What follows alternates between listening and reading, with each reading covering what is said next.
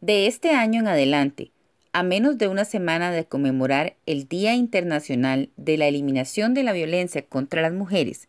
también conocido como el 25N, en Costa Rica tenemos una efeméride nueva, al menos a nivel de su inclusión en el conjunto de feriados de ley, cuando celebremos cada primero de diciembre un nuevo aniversario de la abolición del ejército en el país. Luego, tras la invitación de la revista .cr para compartir una reflexión en torno a esta fecha patria, me di a la tarea de conjugar ambos hitos para rastrear el papel de las mujeres en torno a dicha coyuntura, con el fin de dilucidar si la falta de nombres de mujeres en la narrativa oficial se debe a una ausencia o a una invisibilización del aporte femenino en dicho acontecimiento histórico. Comienzo entonces esta reflexión que busca rescatar la participación política de las mujeres costarricenses a mediados del siglo XX, subrayando el hecho innegable de que los nombres que recordamos en torno a esta coyuntura histórica 1948-1949 son todos de hombres, y que este hecho no puede obedecer a una casualidad, sino a una forma de concebir la política y de contar la historia. De seguido, cabe preguntarse dónde estaban las mujeres costarricenses movilizadas y activistas al momento de la abolición del ejército. Hablemos entonces de la Liga Feminista Costarricense, que, fundada en 1923, surgió como el brazo nacional de la Liga Internacional de Mujeres Ibéricas e Hispanoamericanas, y estaba integrada mayormente por mujeres docentes que, presididas por Ángela Acuña Brown, en 1925 solicitaron por primera vez, y sin éxito, el otorgamiento del derecho al sufragio para las mujeres costarricenses.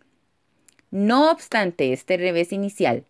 la Liga Feminista Costarricense, en la que además sobresalían pioneras como María Isabel Carvajal Castro, la Gran Carmen Lira, Ana Rosa Chacón González, una de las primeras tres mujeres en resultar electas diputadas en el país, Esther de Meservilo Salle, Sara Casal Conejo, María Esther Acuña, Isabel Calderón, Lela Campos, Rosario Floripe, Lidia Fernández, América de Hern, Ana María Loaiza, Vitalia Madrigal Araya, Victoria Madrigal Araya, Marita O'Leary, Corina Rodríguez, María del Rosario Burgos, Marta Sancho, María Teresa Villegas, María Isabel Zamora y muchas otras cuyos nombres probablemente quedaron en el filtro de la historia continuó su lucha al repetir sin éxito la petición del voto femenino al Congreso en 1931, en 1936 y en 1939. Y se diversificó al constituir organizaciones derivadas como la Liga Cultural Femenina y la Mesa Redonda Panamericana, cuyo quehacer se difundía por medio de la prensa, de conferencias culturales y de acciones formativas tanto en educación cívica como en capacitación en oficios dirigidas a mujeres. Así, surgiría en el país la creación de los primeros medios feministas, tales como el semanario Mujer y Hogar, publicado de 1943 a 1949 y el cual, no obstante su nombre, fue un espacio de pensamiento feminista durante la década de los 40, y el semanario Mundo Femenino, publicado de 1947 a 1949 como una decisión del primero, y el cual por la coyuntura fue de menor duración, puesto que los eventos de 1948 y 1949 lo vincularon necesariamente con la problemática política electoral de la época. Del mismo modo, es imposible no subrayar la participación de las mujeres en las jornadas cívicas del 15 de mayo de 1943, contra una reforma al Código Electoral que reducía las atribuciones de las juntas electorales en el conteo de los votos y las trasladaba al gobierno, así como en la huelga de brazos caídos de 1947, en la que la polarización creciente y las amenazas flagrantes al sistema de pesos y contrapesos obligaron al movimiento de mujeres a enfocarse en ejercer presión por la democracia en su sentido amplio, y con ello a momentáneamente quitar el dedo del renglón, de modo que, en palabras de la historiadora Eugenia Rodríguez, la lucha liderada en principio por la Liga en favor del voto femenino fue completamente absorbida por la integración de las mujeres en la lucha entre las principales fuerzas políticas en beneficio del ejercicio de los derechos civiles y democráticos de la ciudadanía. Finalmente, tras los cambios derivados de la coyuntura del 48, el 20 de junio de 1949, la Asamblea Constituyente otorgó a las mujeres costarricenses el derecho al voto y el derecho a ser electas,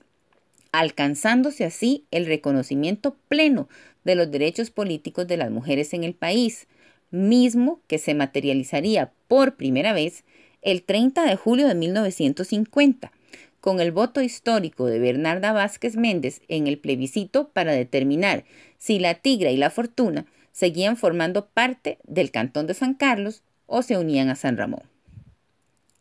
Entonces, si volvemos sobre nuestra pregunta inicial, ¿de dónde estaban las mujeres costarricenses movilizadas y activistas al momento de la abolición del ejército? Probablemente la respuesta más justa para reparar su invisibilización histórica sea decir que estaban al pie del cañón para salvaguardar la joven democracia costarricense y para lograr abolir su propio grillete, al luchar sin decaer durante casi tres décadas para obtener el voto femenino y con él igualdad en derechos electorales para las mujeres de nuestro país. Aprendamos entonces los nombres que sabemos de estas pioneras de nuestra lucha política y digámoslos en voz alta y clara para que las futuras generaciones y la nuestra misma nunca más se cuestionen su presencia. Nos escuchamos en otro momento. Soy Rosemary Castro. Gracias.